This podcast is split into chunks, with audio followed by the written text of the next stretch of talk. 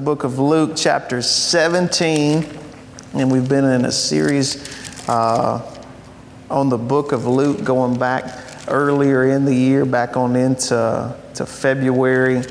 Uh, I so much enjoy going through the scripture uh, verse by verse and in context. It helps us to see so much more, learn so much more, and it, it's a real blessing. So we're going to be in Luke 17, and here in a minute I'll read uh, verses 1 through 5. When I was uh, in college, I took a lot of marketing classes. That was one of the emphasis uh, of my major was marketing. So it was a lot of advertising, consumer behavior, things like that. And I learned more about how advertising works, uh, using whether it's billboards or uh, in between a video that you're watching online now, or as you're scrolling through social media, you're like, which one of my friends posted this? Oh, this is sponsored. Oh, this is something that they just want me uh, to see. Or if you're, you're listening to any type of music, generally there's ads included in there, uh, especially if you're like me who won't pay for Spotify Premium. Uh, Spotify doesn't understand that I grew up listening to just the regular radio, right, where you got like 15 minutes of music and 45 minutes of commercials. And they all went to commercial at the same time. And so you just said, well, I'm only going to get 15 minutes of music, and then I got to listen to the advertising for the uh, car dealership or whatever. But basically, these ads are constantly being presented to you. Hey, try this. Hey, don't you think you'd like this? Hey, don't you think this would help you here? This might help you be healthier. It may help you be smarter. It may help you be happier. It may help you be more comfortable.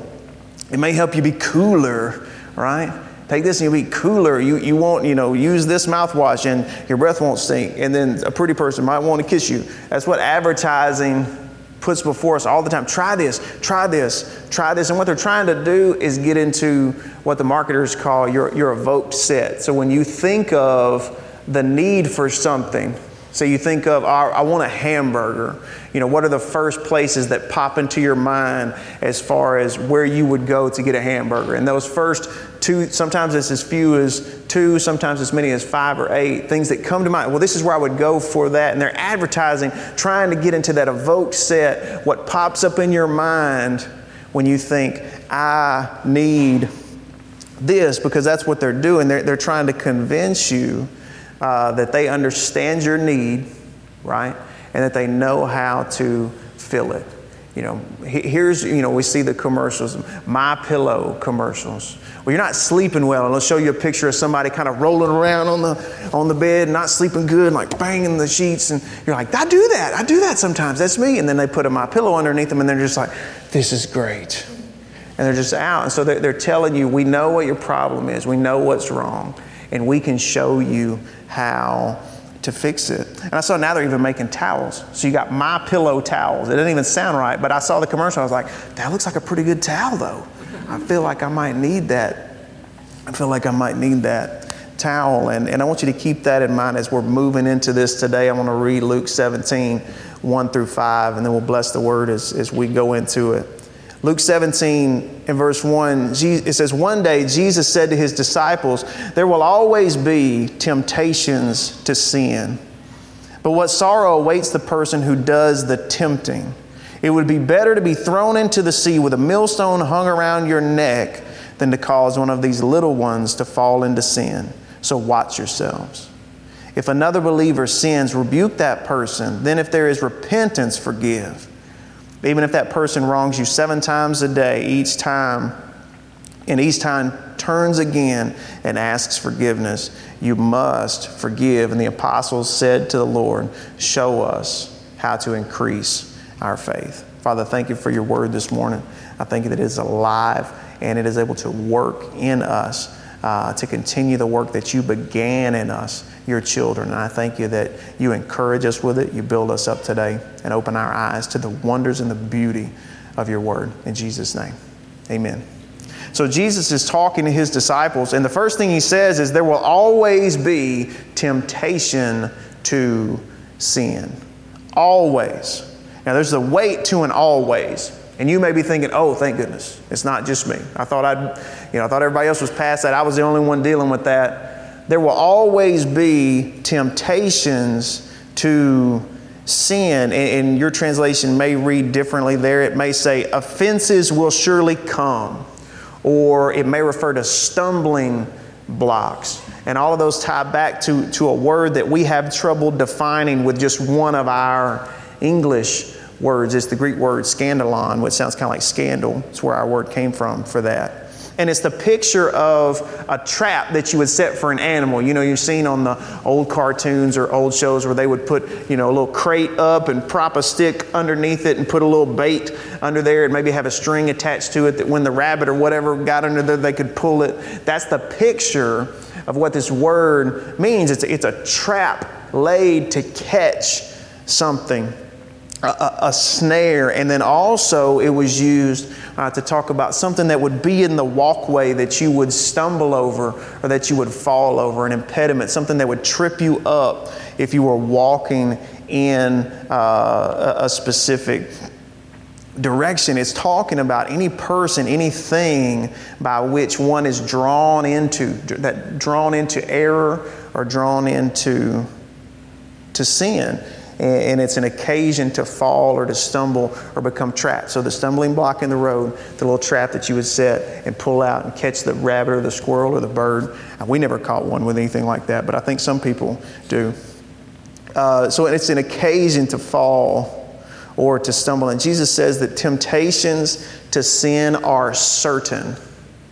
They are inevitable. Your whole life, they will be there, just like advertising. Our whole life, advertising is there. We can't get away from it. But it's important that we understand what he's talking about and then how we live with that knowledge, what, even with what he's beginning with. So, what should we know about this scandalon, these stumbling blocks, these traps, these temptations that are certain to come in our life, that are inevitable in our life that will definitely be a part of our life. And, and, and again, picture just the image of walking along, and all of a sudden you aren't walking anymore, but you've tripped, you've fallen, you face down in the road or the sidewalk, whatever, or you're trapped and, and you're stuck. That, that's the image of this word. So, how, we obviously want to avoid that.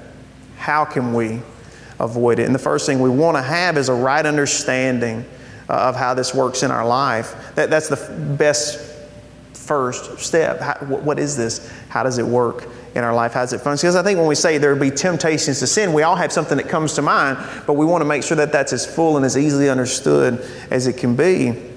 And Jesus says that temptations to sin are certain, but he doesn't go into detail here about what it is. What is a temptation to sin? So to, so to kind of fill that out, I want us to look in James chapter 1 and verse 12. James, uh, the little brother uh, to Jesus, also the son of uh, Mary. And in James 1 and verse 12, it says, God blesses those who patiently endure testing and temptation. After the, afterward, they will receive a crown of life that God has promised to those who love Him. And remember, when you are being tempted, do not say, God is tempting me. God is never tempted to do wrong, and He never tempts anyone else.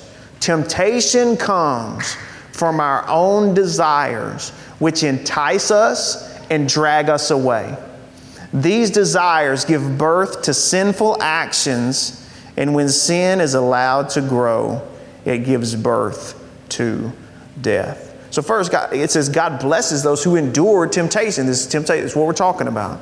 And he says that God isn't tempting us. He's not setting us up to, to fail, but it says he'll reward those. He'll impa- he warns us about it. He empowers us to conquer it. And then he rewards those who endure temptation. And then it tells us where temptation actually comes from. So here we go. We're going to get the behind the scenes look of how this actually works.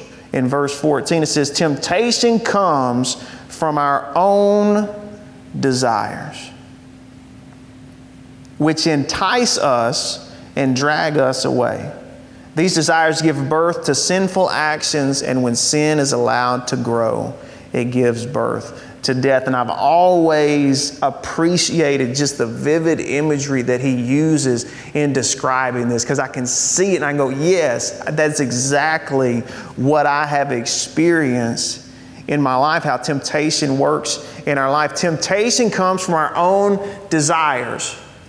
Temptation shows up just like the advertisements and says, I see your need. Let me show you the best way to fill that. I see your problem. Let me show you the best way to fix that. In other words, try this, right? Just like the average. Try this. Our own desires come and they entice us. And it says, drag us away or lure us away. Away from where? The right path. Or a position of self control. We're pulled away. Again, just like the advertising. It's a try this to temptation where in our mind, as Christians, we generally know when there's a right way to handle something, right? Scripture speaks pretty explicitly about how we're supposed to handle basically everything in life. But a temptation shows up and says, but, but what if you tried it a different way? What if you try to do it another way? Not the way Scripture says to handle it. Now, I know there's a right way in Scripture to handle it, but there's a desire to go another way. And the words that Scripture uses to describe that direction, pulling off from the right way, the righteousness of God, are, are words like sin or carnality, or we, we, talk about the flesh, the drawing of doing things uh, the earthly way. James even talks about later, we, won't, we don't have time to talk about it today, that there's an earthly wisdom, a carnal wisdom that comes below, an earthly way of thinking, and that there's a heavenly wisdom, a wisdom that comes from God. It's a heavenly way of thinking, but temptation says, try it this way. The temptation to try it the earthly way always puts me first. It always puts a focus on me, just like the advertisements do. They, they place me as the person of focus. It puts me first, above God, above others, above everything else, especially above wisdom. It puts my pleasure, my desires at the top of my to do list, above everything else. Well, I feel this, so I need this, and this is above everything else. Temptation minimizes God and others and it glorifies me, right? It puts me as number one. I'm utmost in my own affections when I'm being tempted. And when I move to that position in my heart and in my mind that I'm first and nothing else is above me, I'm the most important, I'm in charge of making sure that I stay there. When I put myself at the top, I'm in charge of making sure that I stay there, and then all kinds of trouble ensues because basically I'm making myself God and Lord over my own life. We've talked about that. We talked about it just a little bit ago. We can only have one Lord. So if I become Lord of my life, who's not? He's not, right? That's what temptation draws me into. When I move to that position, then I am responsible for keeping myself there, and it gets really, really bad. So, looking back at verse 14, temptation comes from our own desires, which entice us and drag us away. They drag us away. When I give over to my desires, these not good desires, when it says desires, it's not like, oh, I really desire a good future for my kids. I really just desire peace in this situation. This word for desire is more of a craving. The Bible word is lust, right? A, a, craving or lusting after something. When I'm giving over to that desire to think about it, to think towards it, to plan for it, then it has enticed me. It's baited me. Remember, picture that trap. It's deceived me thinking this, this pillow is going to fix you. This, if you do this, you'll be happy. If you do this, you'll be fulfilled. If you do this, it will be more enjoyable than what you're doing now. It's a baiting and a deception. And then it says, it, it entices us and drags us away.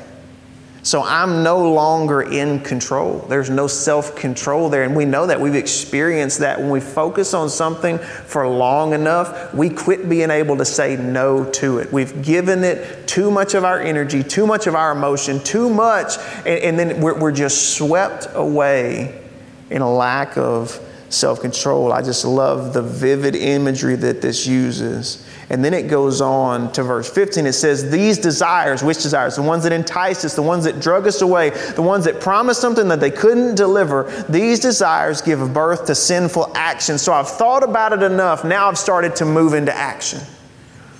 And they give birth to sinful actions. And when the sin is allowed to grow, it brings forth death. So the desires have given birth, basically. It's describing it like you, you, have been drug away and impregnated by this sinful way of thinking. And then, just like a pregnancy, something is born out of that. And it talks about the sinful actions being born. And then, when that sin grows, even describing it like a child is born and then grows, as sin is allowed to grow in our life, it produces death. Why does sin produce death? That's the only thing it can produce. It's the only thing it can produce. Sin is us operating outside of the will and the instruction and the presence of God for our life. So the only thing that's available to us is death, but we've been deceived to think that that may be the true way to life if we go that direction. And we know how that works. We've experienced that. The desires come we allow them to stay in front of us in our vision, in our mind, and then they entice us and literally drag us away. There's a conception that comes there, gives birth to sinful actions, which will work death. It'll produce death in our life, in our relationships, in every situation where sin abounds, death and destruction will follow. It has to. That's the way things work. It's a very clear and also a terrifying visual. Again, when we're tempted to sin, and think about that. If, you, if somebody asked you to define sin, well, what is sin?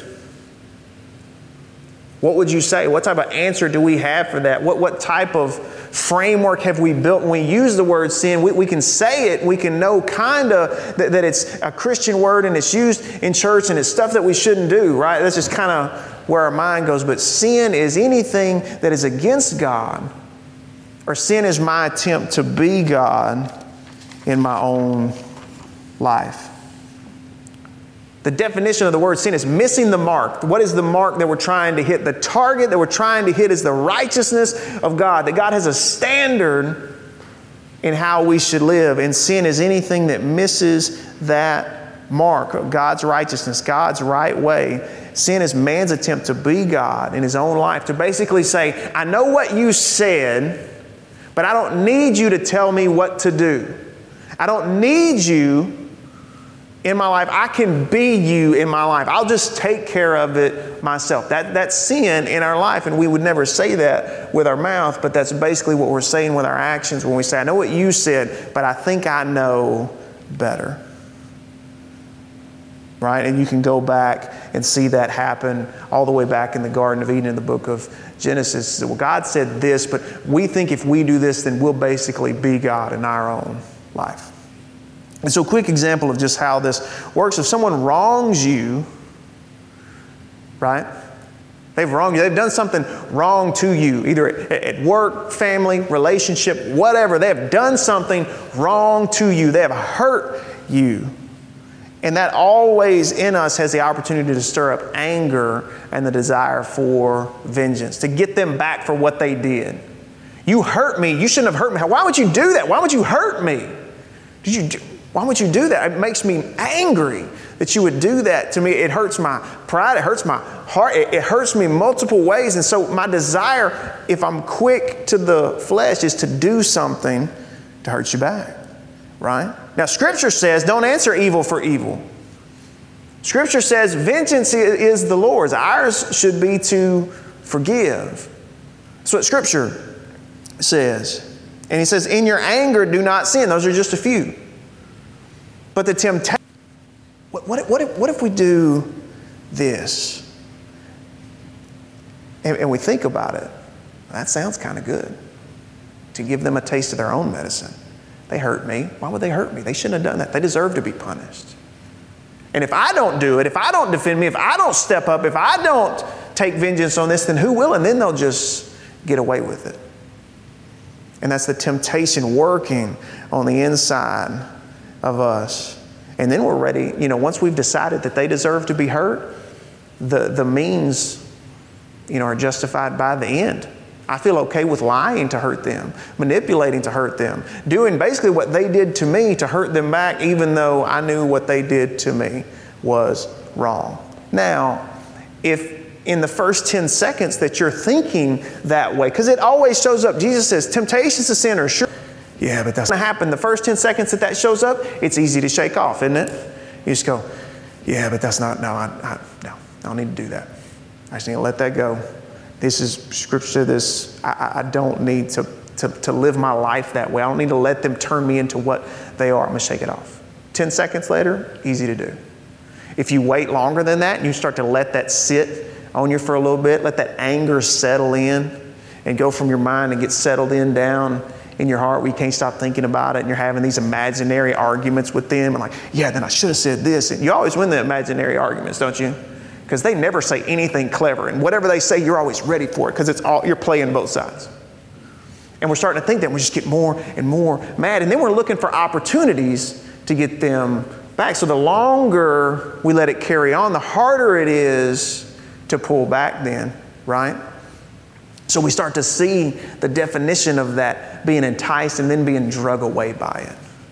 Where it literally builds up so much momentum and so much energy in our heart and in our mind that we can't pull back like we could in that first 10 seconds. We're enticed and we're carried away. Again, this is a very descriptive and accurate visual for what Jesus is talking about when he talks about temptation. He said, There will always be, there will always be temptations to sin. That try this instead. Try this instead. But then he says something else. He says, going back to Luke 17, he says, But what sorrow awaits the person who does the tempting. What sorrow awaits the person who does the tempting. It'll come, temptations will come, but what sorrow awaits the person who does the tempting. So this isn't just about us and how we live in our heart and our life, it's about what we're doing in front of and, and, and, with others. There's others involved. There's peril and threat, not only to ourselves, but also to others. We can be involved and complicit in laying down traps for somebody else, for laying down stumbling blocks for someone else. What we do, how we live, the temptation to stumble in life can hurt us, but it can also hurt others around us, and that's what he's saying. Temptations are sure to come, and he's saying, don't be a part of somebody else's. Don't, don't be a part of someone else's stumbling because just like the temptations are sure to come in life, the judgment on that is sure to come as well. And we see him talk about that in verse 2. He says, It would be better to be thrown into the sea with a millstone hung around your neck than to cause one of these little ones to fall into sin. Millstone, big, huge stone. There would be two of them. They would use it to grind you know, wheat right into, into flour. Huge. So it would just been comical to think of somebody having this tied around their neck and thrown into the sea, but also terrifying they, they had developed a fear of water. I mean, they, they were plains people. You say you had some fishermen, right? But what happened when the storm kicked up? Everybody freaked out, right? So to them, that would have really, it, wouldn't have rang out like, oh, that's kind of funny. You picture a guy with a big millstone thrown around his neck. To them, it would have been terrifying. The greatest fear to them as a people, from what I understand, would have been drowning. The waters were seen as powerful and chaotic, and they were feared. And he's saying it's better for that to happen to you. It's not like this is the punishment for causing someone else to sin. He's like, it would be better if that happened to you than what would happen if you caused one of these little ones to fall into sin. And when he's saying little ones, may be referring to children, but what seems to be the opinion is that he's talking about those who are young in the faith, who are new to this. He's like, you have an opportunity to teach and train up those who are coming to Christ in your midst he said, Heaven forbid you lay down stumbling blocks for them instead.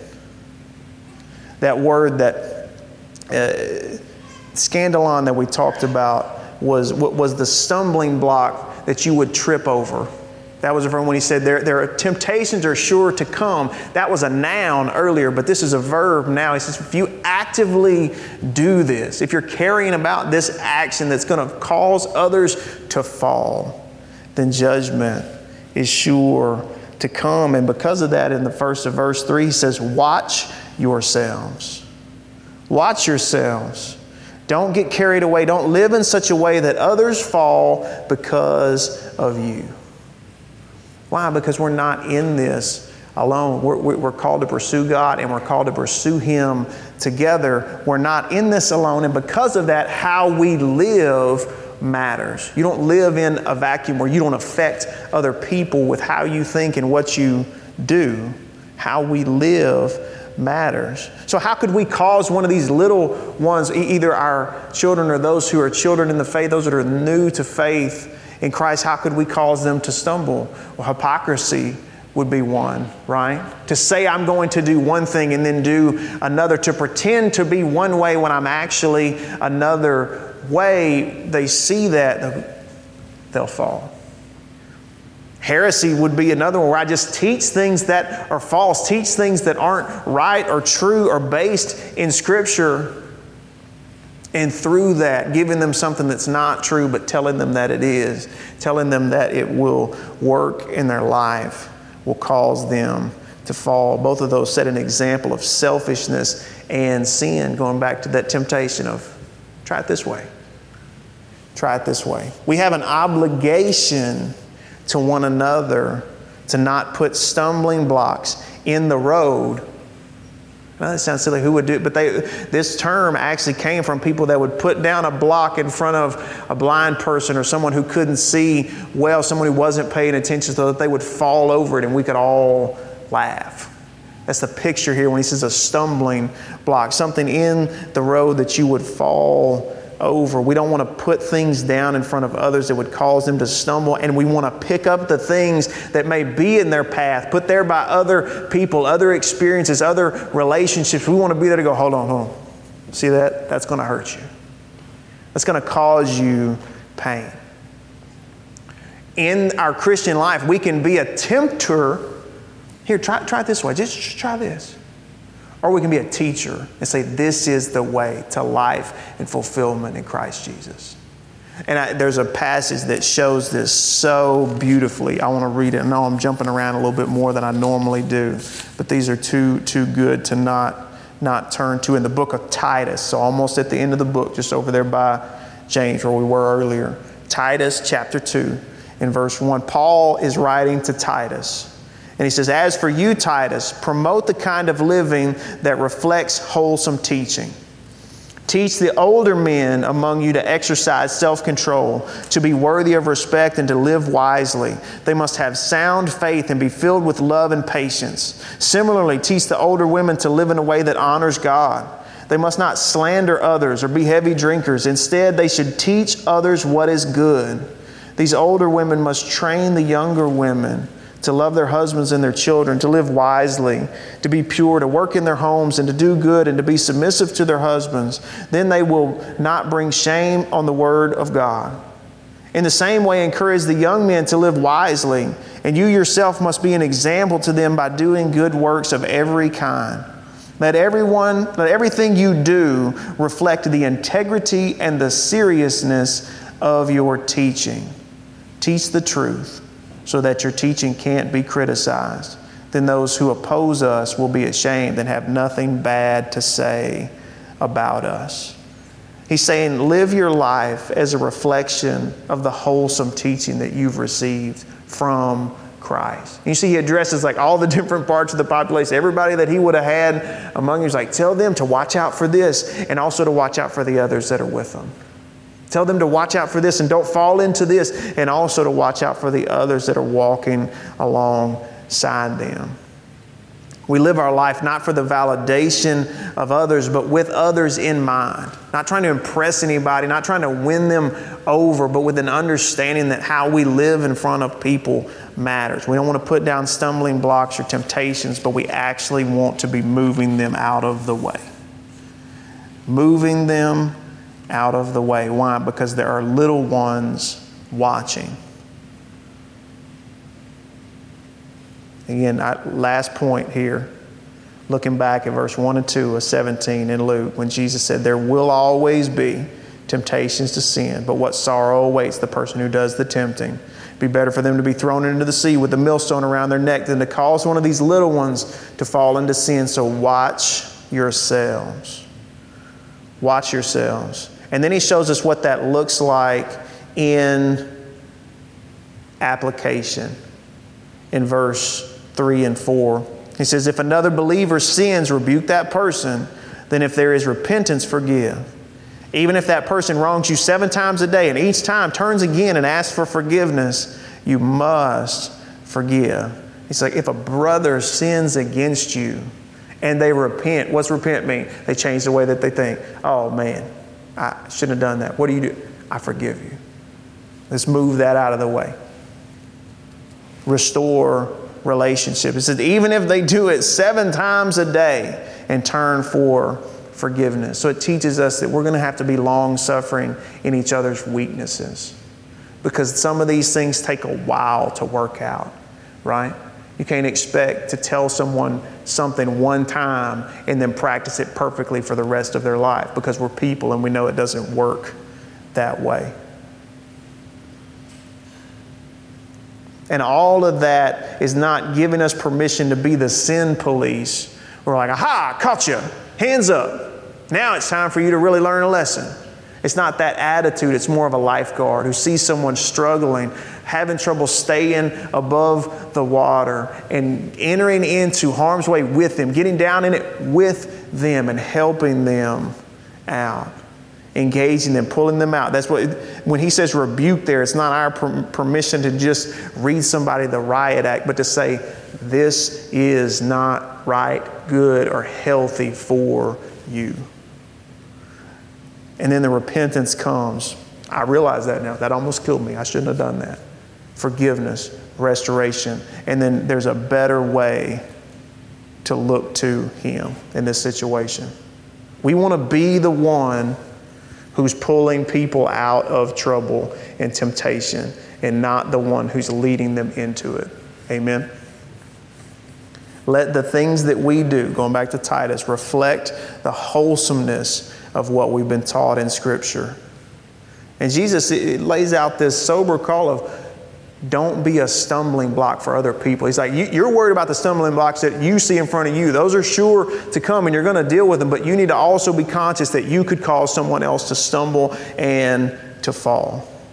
Instead, be a helper, be a good teacher, promote repentance, promote forgiveness. And then we'll finish with this. Look at their response when he laid this in front of them when he said, You're always going to deal with temptation. I want you to even think another step to you don't want to be tempting someone else, but you want to be teaching them the better way, right? Because what is he doing? He's setting up the foundations for the church.